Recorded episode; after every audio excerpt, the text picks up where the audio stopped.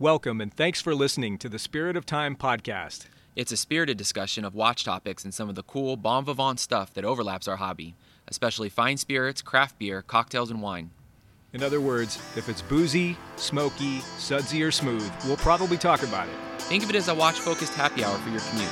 We are your hosts. I am Matt. I'm Gregg. Thanks for listening and enjoy the episode.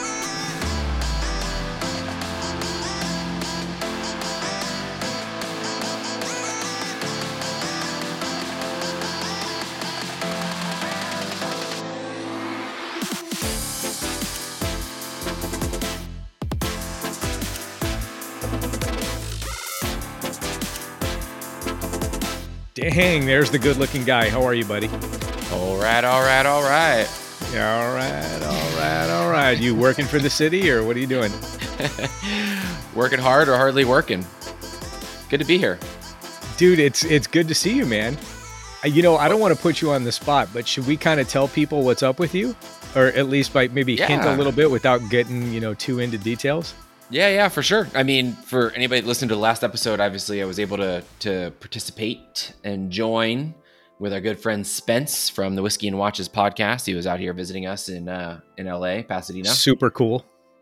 That was rad. Uh, he let us know about a month ago that it was going to happen, and he said if I don't see you guys, then something will seriously go wrong. Something something will happen. So we we made sure not to get on that side of the ledger.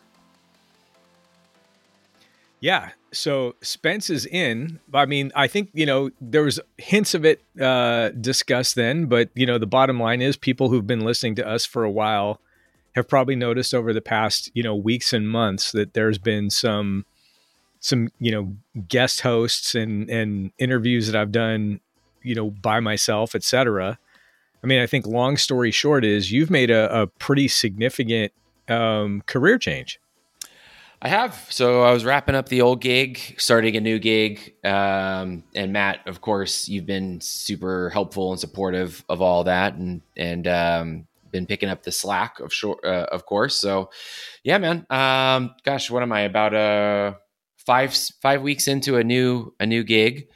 Um, it's a great move, but like you said, it's a it is a pretty significant career uh, pivot, and uh, I'm loving it. It's been great you know, I went from being basically sort of the most senior person in my area to sort of the new guy, um, which is, you know, it's interesting. Yeah. Well, I mean, uh, really, that's what this kind of boils down to, and probably will continue to boil down to for a while, right? You were, uh, without getting into too much detail, roughly, you know, 15 years tenure and, and top dog, schedule maker, shot caller at your previous organization, and now you know you've got learning curve and you probably not as much flexibility and as much free time. So still the interest is there but you know the free time is not. So we'll try to continue to keep this going with uh, the help from some friends. Yeah no absolutely. Everyone's been great. Matt's been awesome. All the guests have been great. Uh, a couple people have reached out said hey when you know when you're you going to be on? And, and uh, our buddy mike came the other day was asking me hey you know when do we see you back on the pod? And so uh, you know, I think at this point I've sort of got my sea legs under me. And so there'll be opportunities like today where we'll be able to schedule and, and do some regularity, you know, that we're used to. Um, and we'll sign, find sort of a new rhythm. But um, things are going great. I love it. Honestly, it's a great move. Um, you know, and uh, it's been uh, it'll be continue to be a challenge and, and sort of a, a new endeavor, but it's been it's been awesome. And um, you know, like you said, all this stuff is fun and uh, all the other stuff is real life, but uh, it'll all go together. Yeah, man, 100%. Well, I wouldn't be surprised if at some point once you get to a place where you're you're really comfortable, there probably will be some overlap between real life and fun. Well, I think you're right. And you know, I was talking to somebody the other day and they were kind of saying, "Hey, you know, make you know, there's some things anyway, long story short, you know, the the our hobby will be interesting in so much that it, it could overlap with some stuff that I'm doing. I've already I've already touched base with a couple friends of ours. I'll tell you later on um, how and, and who and why, and they probably know. But uh, but yeah, there there'll be some parts where I think what we do bleeds into what I what I'm do- getting into.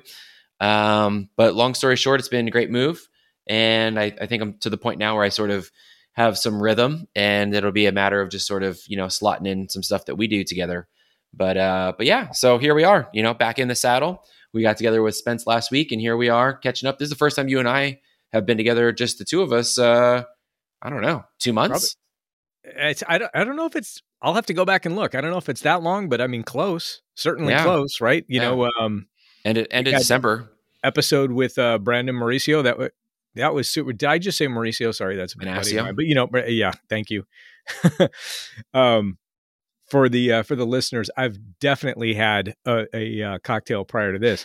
So so so Matt Matt both and I are are feeling good. Uh, the new gig is sort of let's just put it it's sort of finance related, and so got got myself uh, into a, a nice uh, uh, two martini happy hour before I joined everybody this evening. So everybody's everybody's nice and loose right now on the on the pod.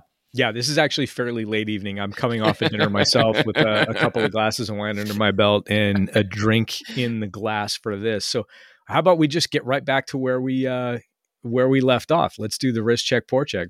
What do you Let's got do on it. the wrist? Yeah. Let's do it. I think it'll foreshadow into what we're, you know, a couple things we might. We're gonna we're gonna be sort of, you know, hot and fast with it tonight. But you know, there's a couple things we wanted to touch base on. Uh, on the wrist is this Praesidus A11 Tom Rice. Uh, Matt and I have been fortunate enough to check this one out over the last couple weeks. This is the what they call white uh, A11. There's a white and a black. I'd really call it cream. And everybody who's commented on like Me sort of too. the pictures, yeah, right. I mean, it's it's clearly a cream Yeah, it's latte foam. latte. F- That's pretty good. Um, it's on the Bond Clip style bracelet, which is actually pretty rad. It's fun. It looks really cool on that. Yeah, it's very Yeah. fun. Kind of uh, OG throwback aesthetic. OG throwback. Uh, everybody that I've seen, so this has been making the rounds. Like, right, you know, let's be clear. I think a few people have probably seen this on their feeds. Uh, every time I see it, it's usually the black dial, which maybe, if I'm being honest, might be a more handsome uh, piece. But when we were, you know, offered the opportunity to check it out, I think I was like, hey, we got to do. Let's let's grab something that I haven't seen all over. And so we grabbed the uh, the white or cream dial, and we threw it on this bond clip uh, style bracelet. And I think it's a really neat combo for those who aren't aware or familiar, it's sort of this uh, throwback to a, uh, a sort of a field watch style.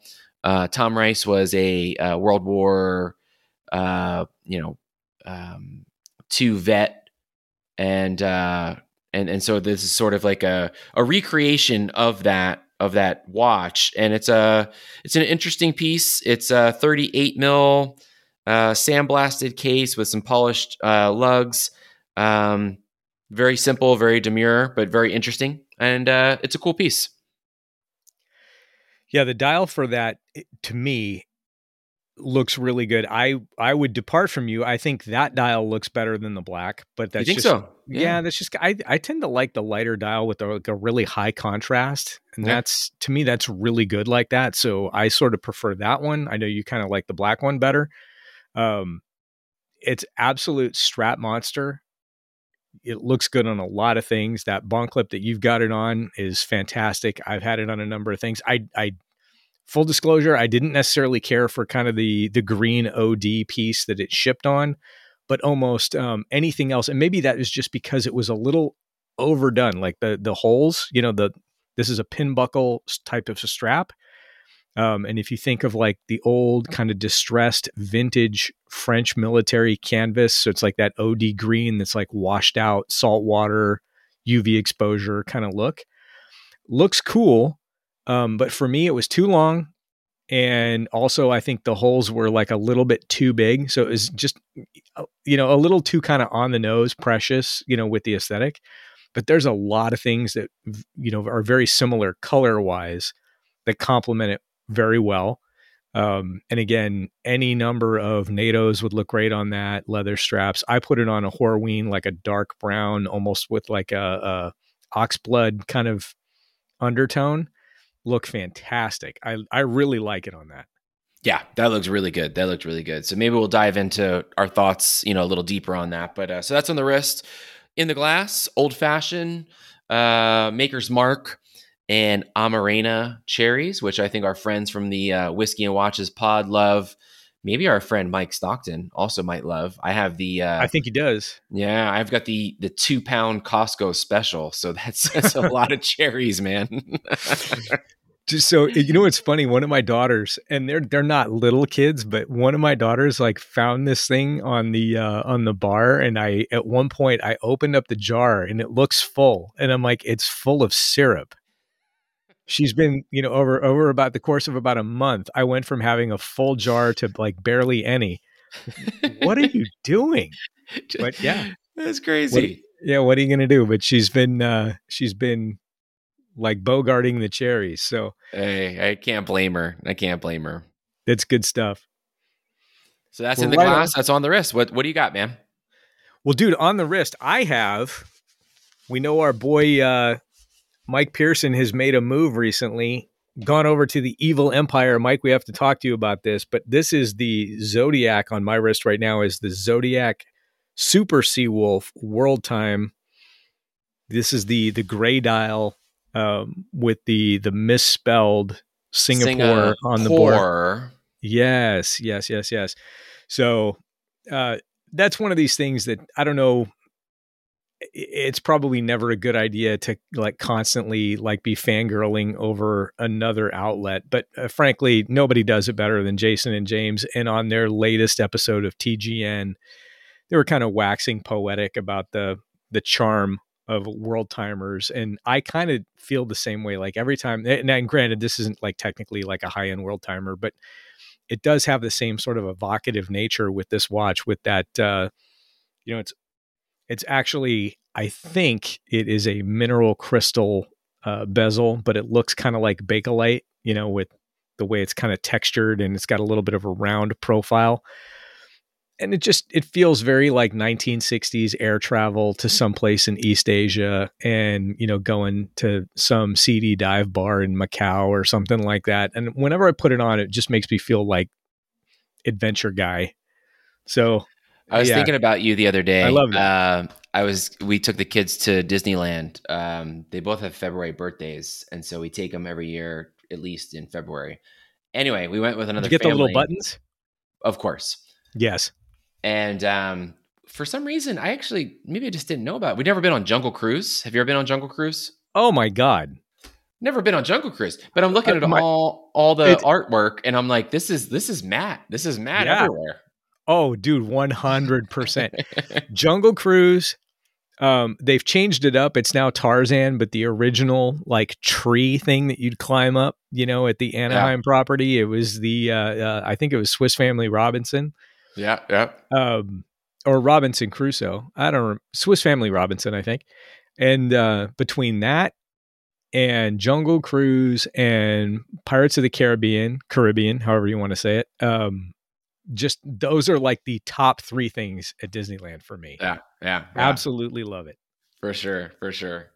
So yeah, that's what snapped you a couple pics. I'm like, oh man, Matt's already seen all this, but it was like all the artwork and and uh, you know all the stuff on the walls. It looked very much in your aesthetic. Oh yeah, totally. Well, for years when my kids were little, we had the the annual passes, and we would go, you know, maybe six or eight times a year, and you know, get our money's worth. It was a lot of fun. So that's what's on the wrist, the uh, the zodiac, and in the glass is um, something a little different. I haven't done something like this in quite a while. This is a very basic, uh, just a, a rum daiquiri. You know, so this is, you know, a, uh, a light rum, citrus, and essentially a, uh, I guess you'd say kind of a, a, a sugar component to kind of sweeten it, and little, you know, lime on the side, or actually this is lemon in this case. Um, and yeah, you know, nothing, uh, nothing super fancy or or complicated or anything like that. Love Big it. old I got my my ice sphere in there, and I'm good to go. Hey, you know what? I'm going to throw you a little bit of a, a car, uh, an audible here. Um, we had somebody comment uh, on the on the feed when you posted a, a, picture of your mai tai the other day, and uh, let's just address it maybe here. We'll comment on the on the post too, but let's let's reply directly to them. So this was Stogies and Booze replied okay. and said, "Hey, uh, what's your choice of rum for your mai tai?" Uh, lately, I've been doing a mix of Appleton's 12 and then something funky like Rum Fire. Uh, but curious what rum you're using for your Mai Tais. So I usually, um, the mixed portion of the drink, I typically do with you know a a quality but you know relatively basic white rum.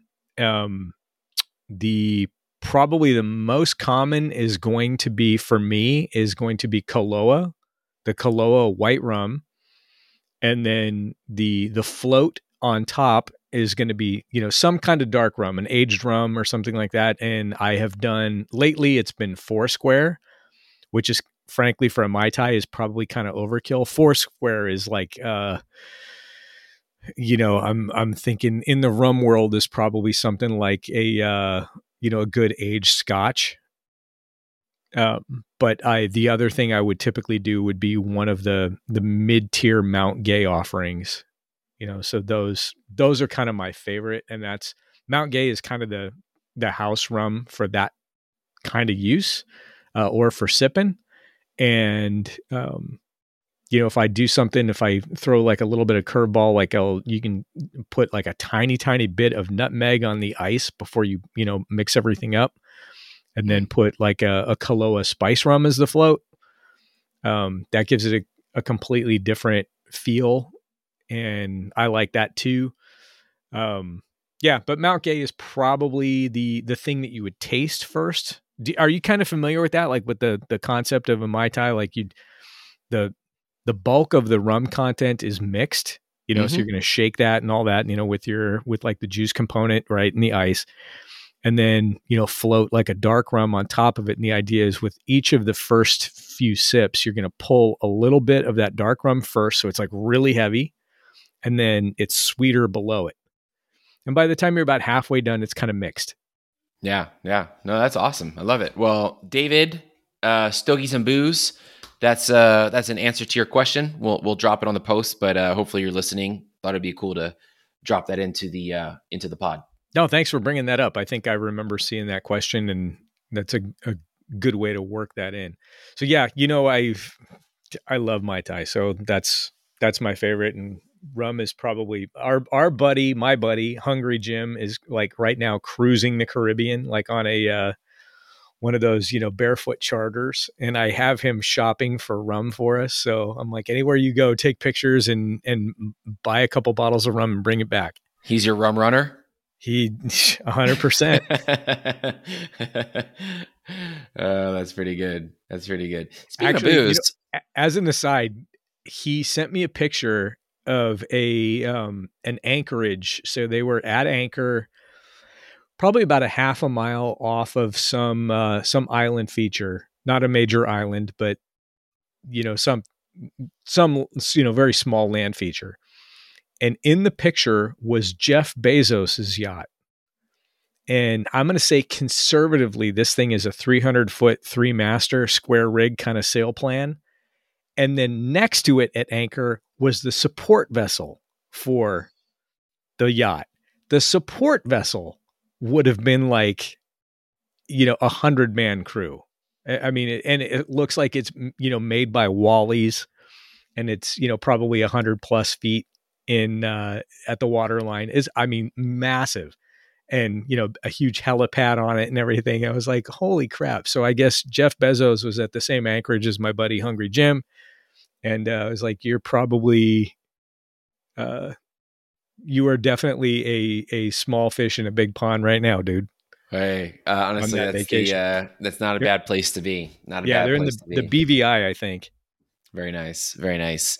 Uh, shifting gears slightly to sort of uh, not celebrities, our buddy Jason K released his first of four bottle releases, uh, which are single barrel cognac aged tequilas and so the Fortaleza single barrel reposado dropped last week. Tell me you bought it. it.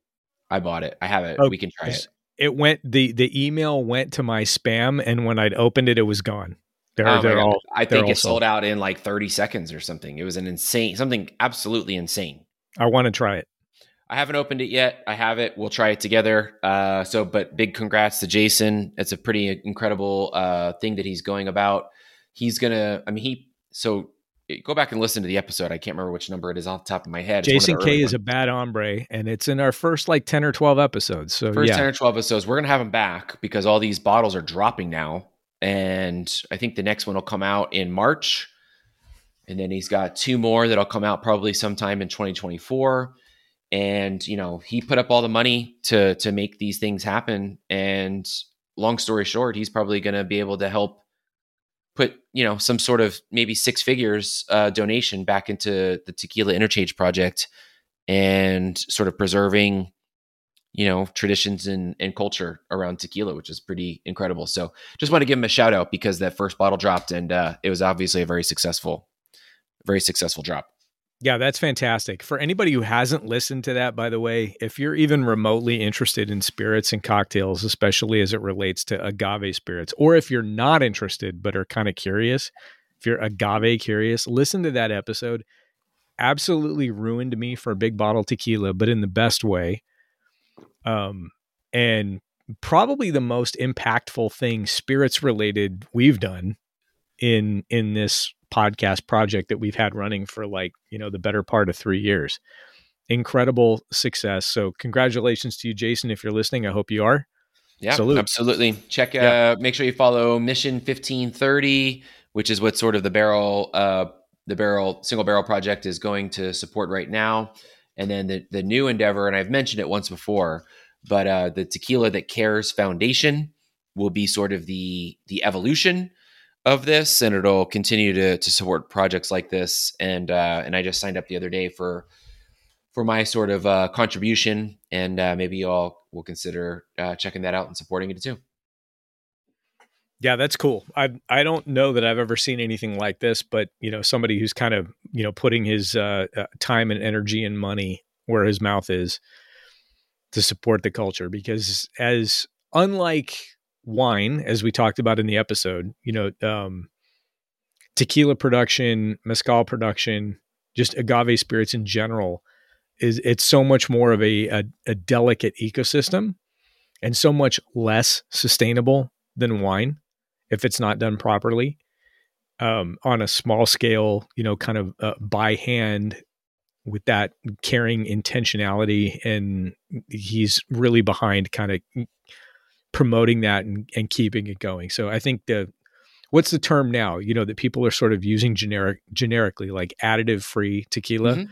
Yeah, I mean that's that probably casts so even wider net than it, it needs to, but very important. I think uh, you know given you know the, the, all the horticulture concerns, the ecological concerns um, behind tequila production, and as people are getting tired of brown booze and migrate into tequila as the next fun thing, which has been happening for a while. Um, as happens with a lot of things, you know, you tend to ruin it if a lot of people move into it. And you know, for tequila, it is uh, it's literal. It's not just you know a question of there being like, oh, you know, a lot of people are into it, so I'm not anymore. And, you know, they actually have to take care of you know the the ground and the uh, the horticultural aspect of it. So yeah, hundred percent. You know, and yep. then not to mention the sort of cultural piece where it's very much a piece of. Oh yeah, definitely. So.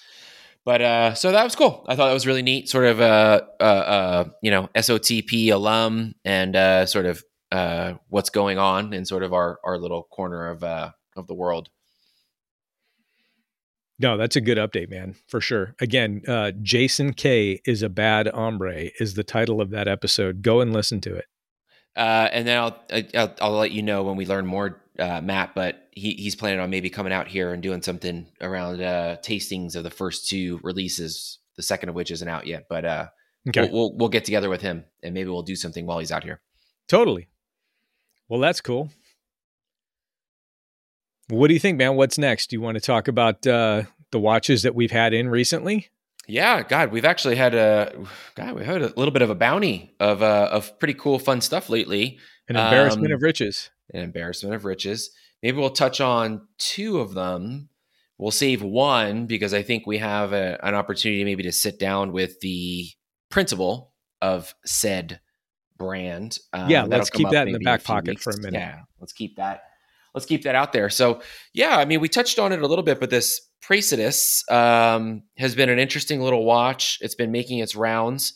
I think we wanted to talk about that. And then also, we've had a, a number of Formex watches in our possession for some time, which I actually just sent back uh, to Marcus and uh, and Raphael uh, just a couple days ago. So two, we've had you know opportunity to to really sit with two of these different watches for some time. They're both very different. Um, they're both at different price points, and they're both pretty neat in their own right. Um, let's focus on the Praesidus for a minute. You mentioned that you like the white one better than black, which is, you know, now that you say it, I can see, understand why. Um, but overall, what was sort of your impressions, and what did you sort of take away from from having this one on the wrist? Well, I think ultimately the wearability um, and the fact that it doesn't really look like much else with the handset on it, you know, it's uh, it's evocative without being like a direct one to one. In mm-hmm. fact, I'm looking while we talk because we've got uh, our our buddy and another you know kind of uh, podcast alum, but Dan. Uh, this is DCC two six Charlie Yankee. So right, this is uh, a Dan C. Um, ah, yes, right from Zulu time. Yep, yep, yep. I I think he's got a hold of a few of this company's pieces he does that have right. yeah that have a, a, different aesthetic, and those are a little bit more like one to one for something else. And I don't want to eh, talk too much about those just because we haven't had them, and also that's more Dan's thing. But the watches that we've had um, have really been more, you know, almost I would say kind of uh, next to that Dirty Dozen aesthetic, you know, that you would see from World War II, that that era without being dead on the nose. So it's very much inspired by, but not necessarily like a one to one recreation. Um, very wearable, uh, very much like a, a tool watch aesthetic. I I didn't think I'd like this watch as much as I did, and I I did, especially on that that Horween strap that I put it on. I was like, holy, this is great. Yeah, you know, it's funny. We talked about it when it was coming in, and and if if it made sense to anybody, I thought for sure, you know, it might sort of speak to you. And, and we, you know, we hadn't seen it yet. He said, oh, "I'm not so sure. We'll see." And uh, to your point, I think it just sort of, you know, once you get it in hand, I think it it makes a, a lot more sense. Um, it's I, I have liked it a lot. I, and I, I would think I I think it's pretty clear you're sort of way more sort of you know the military history sort of mil spec guy on the pod than me. But the eminent wearability of sort of a 38 mil you know pretty low key watch it lends itself to be very wearable. Um, there's not a lot to sort of really fuss about with this thing.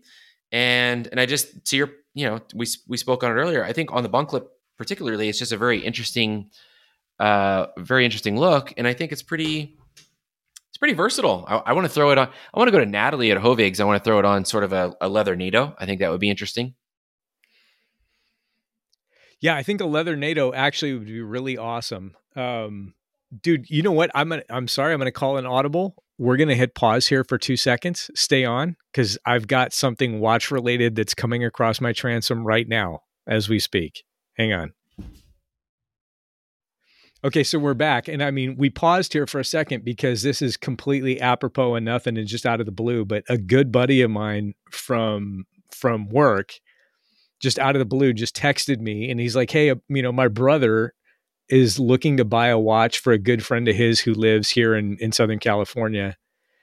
And he sent a bunch of pictures and it was like it was Formex, no shit, Formex, um, the Essence watch, uh, Bremoire um, there's a Farer in here. Uh, just you know, it's it's kind of a trip. This is stuff that we talk about all the time. I'm like, how did where did you get these? Like, how does a normie get a Bremoire on your wrist? So I just texted him back. I'm like, dude, I love that. That's that's get, incredible because uh, those are all definitely very in the know kind of watches. I mean, I have a thread with a couple buddies who are sort of dipping their toes in. Some of anyway, long story short, some of them have some Rolex or or Tudors, but they wouldn't know what any of these stuff were unless I sent it to them. So for your friend to be sending that is is very interesting. Very cool. Yeah, I mean, it just out of completely out of nowhere. But anyway, Patrick, if you're listening, sorry for having messed up the uh, you know, flubbed the name of the the brand on the last yeah. episode, but hopefully this makes up for it because I think I'm about to sell a watch for you. There you go. But, uh, Patrick uh, would be Patrick is awesome. We've had him on Formex, of course, which we're going to touch on shortly, and we've had yeah. obviously the Formex guys on, which is incredible. Actually, would love to have a Farer on the wrist. I've always been very curious about them. I, I love the way they do color. Yeah, you know, there's yeah. certain brands. You know, Oris is great for that. Um, I think uh, uh, you know you have to say Zodiac is great for that, but Farer same. So I agree. Yeah, no, cool. totally. But you know, to sort of wrap up, at least for now, we'll probably touch back on it again, you know, at some point down the line. But this Praesidus is is an interesting little piece. Um, I just saw them drop something. What do they call it? Sun Sunset Apocalypse. Did you see that? A very very bright colored orange, sort of fume style ombre dial. Did you see this one? I don't think so. This was something they just dropped because everything they've they've put out to this point has been very uh you know pretty pretty demure. Um but they just dropped something that was very very colorful which is sort of out of the out of the norm for them. I'll find it and put it in the chat. But anyway uh they seem like they're doing some very cool stuff and uh we're continuing to to sort of enjoy this one and, and give it some thought um and feedback. But anyway thought we would at least talk about it at this point in the pod. Yeah, well, I mean, considering the pictures that you've taken recently and posted, which have gotten a lot of good feedback, um, I think you know that's a very suitable watch for a lot of people and a wide range of wrist styles. Definitely, definitely, and and then we you know we talked about the the form we've had we had three Formex watches in our possession for some time. That was that was incredible. That was so generous of of those guys.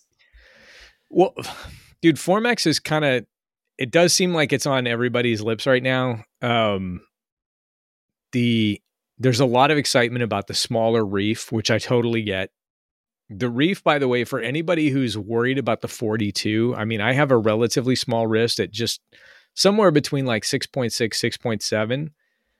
And the the full size Formex works really well for me because the way the case works, it's almost like you know a uh, a Ploprof you know the omega where it's actually kind of longer than it is tall if that makes sense like left to right it's almost you know uh, a longer dimension than it is you know north to south like top to bottom. Um, so it's only going to be even better in a, in the smaller size like that 39 millimeter format that they've just come out with. What do we call that the baby reef? I think that's yeah. I, I don't know if that's official nomenclature. I think it is actually. Um, I think so, yeah. But we we haven't seen that one yet, but we've had the the larger one, and the larger one is not oversized by any means. So it's really not. Both you yeah. and I do not have big wrists, and I am particularly averse to sort of large watches. You you have a, a better appetite for it. That thing fits like a charm. Yeah, and the the different like bezels and the styles that you can pop on and off with that thing really make it like a I, I think like a, a super cool. They're just a very tech forward kind of design oriented company. I think their engineering and their tech is awesome. I really do. And and uh, to what I understand, they're sort of being able to white label some stuff for other people because it's just so damn good. Uh, and they have the sort of in house capability to to produce this stuff. I made a cool video of swapping out the bezels, and I'm going to post it now that we finally had a chance to talk about it on air. And uh, it'll just illustrate how simple and cool and honestly, it's a value add. It's a really cool thing to be able to pop the like at first you'd be like, oh cool, whatever, you're gonna pop out bezels. No, dude, that's great. Like I would love to do that. Like I was we were we were joking a couple episodes back or maybe longer I would love to be able to pop a Pepsi bezel into my GMT Master, but I'm a weenie and I don't want to do it because I don't want to mess with my my GMT Master. But this one, well, and you oh, know, ten years ago, you could you could get an assortment of three bezels for a couple of hundred bucks. I mean, yeah, now wow. like legit Rolex bezels to get like the three if you wanted, you know, the set, right? A, a black bezel, a Coke bezel, a Pepsi bezel. That's that's a chunk of change, man. And you know, God help you if you scratch them or whatever, but these things, on the other hand, um, I think of something like, uh, you know, okay, so Cody Fight was on with us, and he has that Omega Seamaster Nekton. The Nekton, yeah, with that uh, that sort of relief steel bezel. That's really so cool. And, yeah, it's so good. And and how cool is that? But it's it's a little niche. But if you wanted to go back and forth between like the Seamaster that I have and the Seamaster that he has, that's a, like a five thousand dollar proposition. Yeah, but yeah. Hey, shout out to the aesthetic, but the Reef lets you do that. Yeah, that's right. Shout out to the anti watch guys. Um, yeah, Zach actually sent me out a little care package. He sent me the uh, not to get us too off target here. We'll come back to the Formex watches, but he sent me a a care package with some New England beers, but also the which you saw in person, the yeah, Aquaterra rubber OEM, which fits on my Railmaster. Dear Lord, that was good, dude. Yeah. Well, I mean, I think you need to go to uh, it has to see our buddies at Feldmar and buy that. Oh yeah, yeah. I got to go talk to our friends because that was stupid good, and it fits like a like a charm. Um, but back to the Formex, uh, we had the Reef, as you mentioned. We tar- talked a little bit about the the interchangeable bezels. We had the Field watch in both green, I think they call it sage, and blue, which is a very vibrant, very saturated blue. Uh, one was on there, sort of hook and loop, quote unquote, Velcro, uh, almost like an Apple Watch strap, which was I thought incredible. And the other one was on a on a I guess would be in a, a leather. I don't know what type of leather it was, but on a leather with the deployant with the, their incredible carbon fire carbon fiber deployant. Um, just chock full of of goodies, man. So much good stuff in those watches. Yeah, well, their deployant's not not like many others out there in as much as you can really you can adjust it quite a bit. You know, it's not like hole to hole, if that makes sense. Like, you know what I'm talking about, where you, you know, your adjustment. Yeah. I heard it. Um, you know, where the, the adjustment is based on where, you know, the, the pin buckle would go notionally in, in a pin buckle uh, type of strap, you know, where you, you have to adjust it based on the, the distance from one hole to the next. And, um, this gives you some adjustability in between, which to me is a huge value add because that's the main thing that sort of sucks about deployant, right? It adds bulk and you know complexity and cost or whatever, but mainly it adds bulk and it's really not any more adjustable than a pin buckle. But yeah. theirs is, and it's super super light, which is very cool. And I ended up, believe it or not, I think as much as the Reef is kind of in my wheelhouse as a dive watch, and as much as I appreciate being able to pop off the uh, the bezel and change it out, I thought the the field watch was actually the thing I bonded with more, especially that blue one. That was just bitching. It was it it was like basically having you know nothing at all on. That's on like I'm wrist. wearing nothing so, at all. I'm wearing nothing at all. Oh my god, dude! Do you do you know what that is? of course I do. I had to do it to you because you're such a Simpsons guy. That's right. That's right. Oh man, that's funny. Okay, so Simpsons nerds will know what that's about. Stupid stinking uh, Flanders. Um, uh, that's interesting because I did definitely uh, assume that you would do the Reef as your favorite of that of that trio that we had, and I I maybe sort of thought that the Field would hit me the best as sort of a titanium, especially on that on that hook and loop, which I think is really fantastic. Um, but to sort of reinforce the fact that you just don't know until you get it in your hands you ended up liking the field maybe of that set and i actually bonded with the reef more than i would have thought and I, it was probably my favorite and i, I just think the reef might be your dive watch man i just kept playing with all the combos and i really settled on what was their formex rubber uh, with again the carbon fiber deployant um, and i ended up liking the black the blacked out dive bezel so you had sort of the it was a black it's it's the black dial uh, reef with the gold accents, the gold markers. With I like the the blacked out relief bezel, dive bezel with the black yep. rubber, and that to me was just like so sharp. It was so sharp. Yeah, it's a it's a great piece, dude. I mean, and don't get me wrong. I mean the the reef watches are fantastic, and I could easily see myself owning one of those, especially if there's you know a a package of bezels that go you know, with some kind of a, a basic dial and handset combo.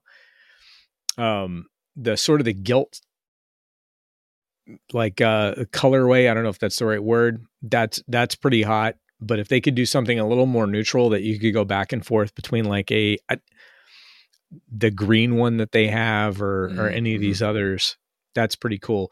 But the field to me was very unique. You know, the way they do the sort of the cutout on the dial yeah. And you know, it's it's that kind of stenciled uh, numerals. It's a unique very, type. It's their typeface. It's, it's yeah. A, I believe it's a created for the watch, so it's I've never seen it anywhere. I, I haven't seen it before either. It, it's like mil spec adjacent looking, you know, but it's it's not a typeface that I've seen anywhere else. No, no, not at all. Titanium, light as a feather. Um, yeah, I wore that thing out, you know, hiking. I wore it, you know, out and about. It was uh, uh it's actually a surprisingly versatile piece uh, sort of dresses. Up. I mean, on that leather, it actually looks pretty pretty sharp, pretty smart. You know. Yeah, I mean, I, so we've had the opportunity to see three of their watches, right? The Essence, the Field, and the Reef. Uh, the Reef, but not the the latest Reef, which right. is a little smaller, which would is be pretty cool. Do they have something that we haven't seen? I don't think so. I mean, I think that's the three basic families, right? But then there's sort of subcategories within each, right? So yeah, the Reef, yeah. they've got the regular size, the smaller size. Then the Essence has like the Ligera, the really light one. We've had that one. The Essence, I'd have to say, is like technically, that's a great watch, but it just I I didn't warm up to it.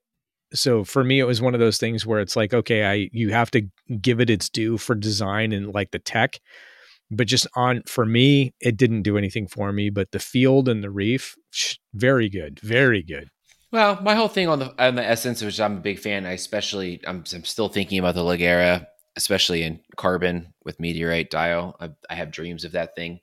Um you know if you're in the aquaterra market and you're just trying to be either price sensitive or looking for the biggest bang for your buck or just want something different than omega or whatever sort of three hand or you know sport models that you might consider you'd be silly not to put that high on your list. Um, i think it's fantastic. Um, and i want to give a shout out to james and jason especially to to to to james. Um, man a dive gmt you know that's is that not like the best use case really? Is that not cover all the things that you need? I mean the reef basically solidified that for me. Yeah totally. Hey speaking of shout outs and speaking of the omega aquaterra um, mm. our buddy in mm-hmm. the uh, right the watch pod alliance wrist cheese radio bro uh, schmidt schmidt congratulations. Um, scored an amazing i don't he hasn't put it out there yet so maybe we're we're getting over our skis here but the amazing terracotta dial uh, Omega Aquaterra. Congratulations, dude! That's that's an amazing looking watch, and it looks great on you, dude. So yeah, it looks. Kudos to you. Well amazing. done. Well done. Hey, did Heyman did Heyman get the terracotta or the saffron? I think he got the saffron. He did. Yeah, they're both yeah, really good. Yeah, yeah. The, of, of the saffron's kind of my favorite. The terracotta is probably the most unique, but it's isn't there an interesting phenomenon where you see something like that and it really stands out and you're like, oh, that's awesome. And then you see it on somebody else and you're like, no, really, that's awesome. Yeah. But I can't imagine that on my wrist day to day.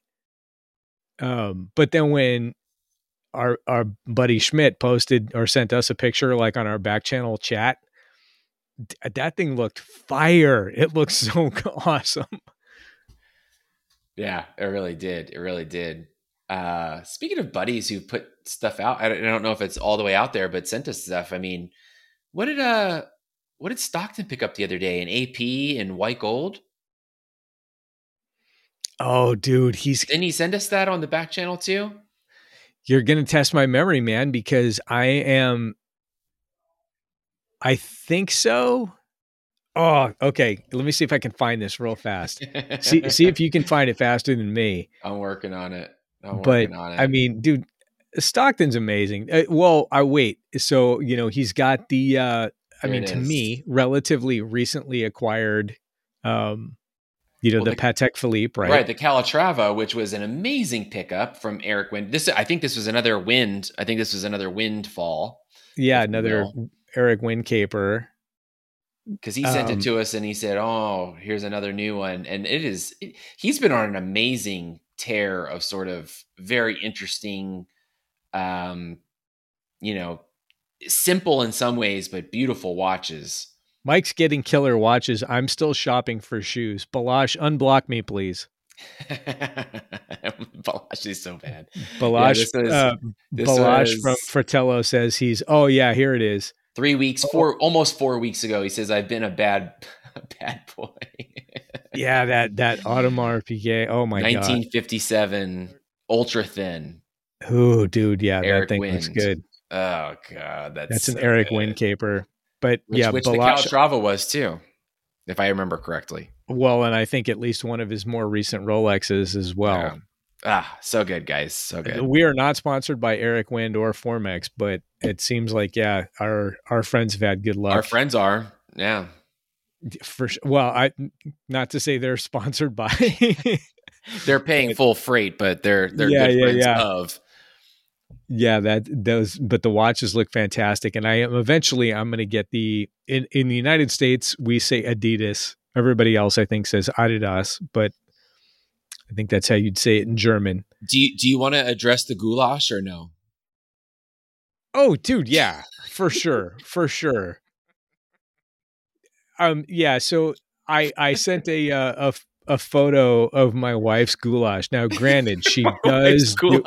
Hold on, this is this is PG. Or no, actually, we're R rated. Okay, go ahead. yeah. So um, My wife's It- it- goulash. it is done with a uh, with pork and not beef, and and Balazs had beef pun definitely intended with my wife's goulash because it's supposed to be with beef, not pork. But man, I, you know, I've had goulash many times in Europe, and the flavor profile is very similar. There's a lot of caraway. There's a lot of green pepper, dude. You would you would you'd be happy with this goulash, dude. Trust me. Ba- Balazs, don't have don't have beef with with Matt's wife's goulash, please. Yeah, man. Anyhow, that that was that earned a few, uh, that earned at least one or two mentions on uh on Fratello. you know Fratello, right? And I'm like, oh come on, man. So now I can't let my wife hear that, but it's it's very very good. I assure you. yes, a lot of caraway, like I said. You know, you're you're good to go with that. A hundred percent. And besides, my wife had would my wife would actually like bend you into a pretzel if you said anything bad about her food. So I thought that just should be addressed. That that that had been sort of uh you know out and about and it floating in the in the air for a little while. but I still definitely love Balazs and I'm going to buy the uh the Adidas, the Stan Smiths before too long. So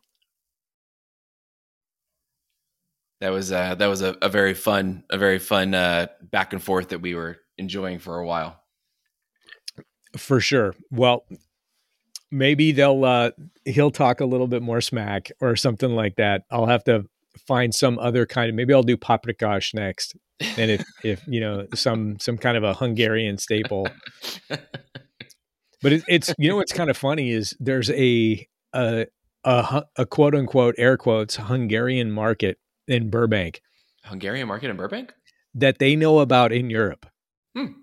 And uh, you know, there's some some controversy, and this is how picayune this stuff gets. You know, it's like, okay, well, is that guy? I mean, is he Hungarian or is he like a fifth generation removed German? You know, from like, come on, man, really? It's the it's the same stuff. But yeah, so we'll that'll be fun. I'll have to go back there. A place called Otto's in uh, in Burbank, if it's even still there. I haven't been there in like ten years. Oh man, that's so interesting. We had an autos when I where I grew up. It was a it was a German a German restaurant. It closed down a couple years ago. It's pretty good though. Dude, well, it you know, isn't it kind of funny how here in Southern California, I try to tell my daughters this. Like, if you go to the Midwest, especially kind of the upper Eastern Midwest, so you know, kind of think think even Pennsylvania, Mhm. um, you know, certainly Ohio, Michigan, you know, Northern uh, Illinois.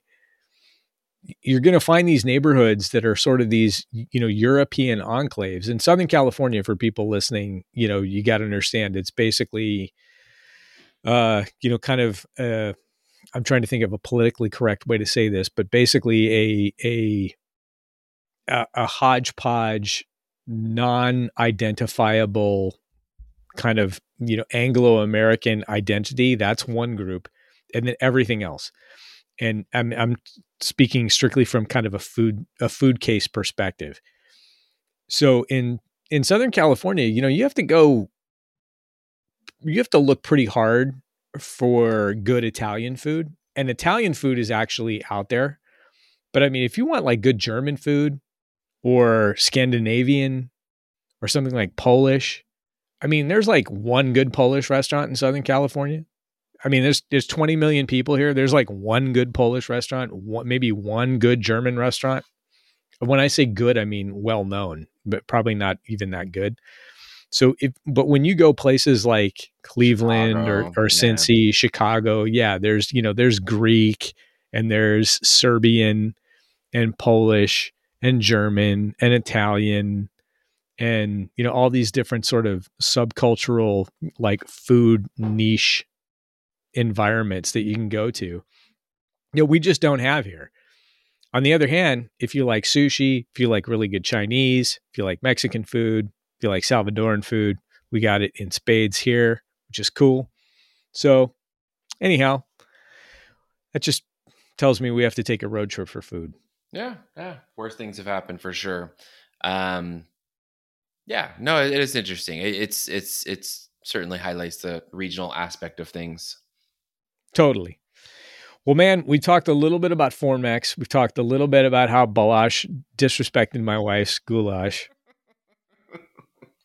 and yes, sir.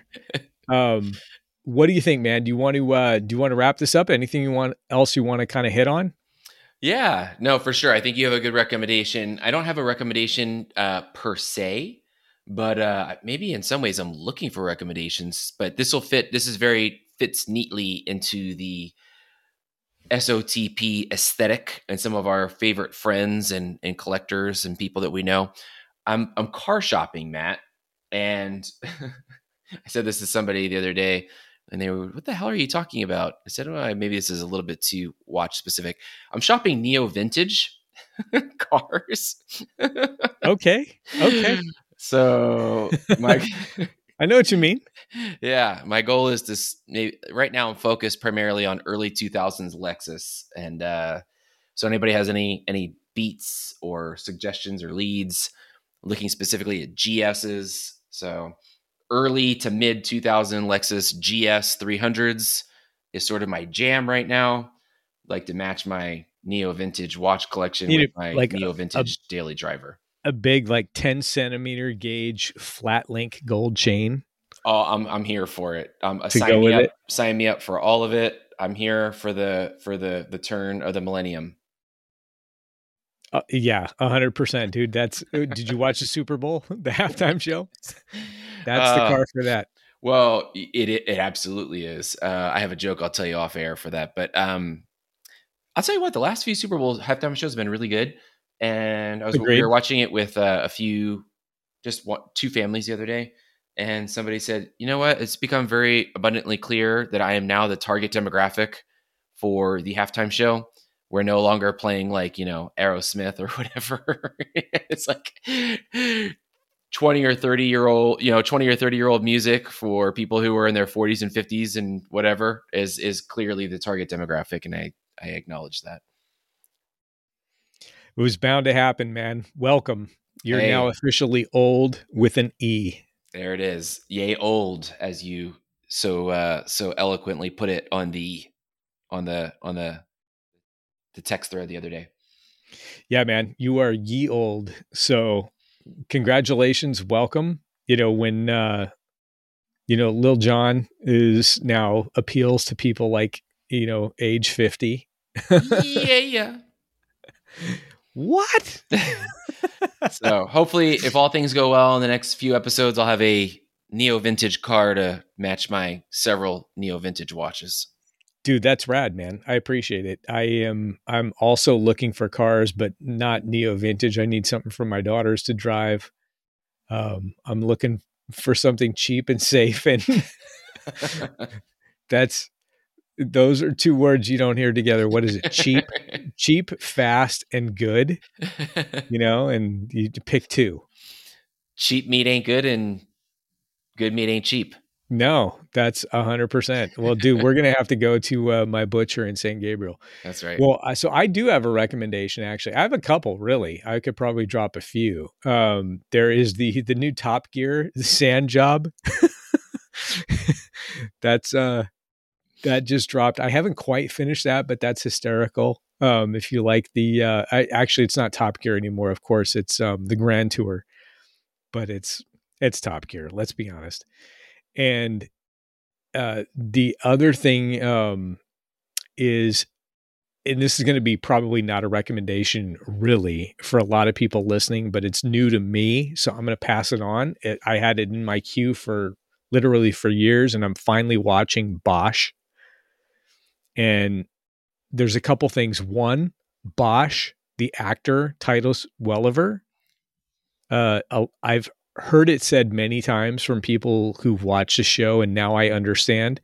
They're like, dude, if you shaved your your Van Dyke, you look like that guy Bosch.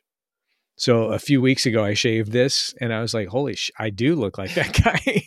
so um yeah, I've got the Gator t-shirt and everything, but if you've never seen this, it's a uh, a modern version of LA noir detective kind of pulp and it's pretty bitching. And there's a lot of great watch spotting in it. So I was telling Greg offline, there's a, a recent episode. I'm up to like season five, where two of the uh, like the the female antagonist type characters are in an office setting, kind of having like this interlocutor kind of exchange.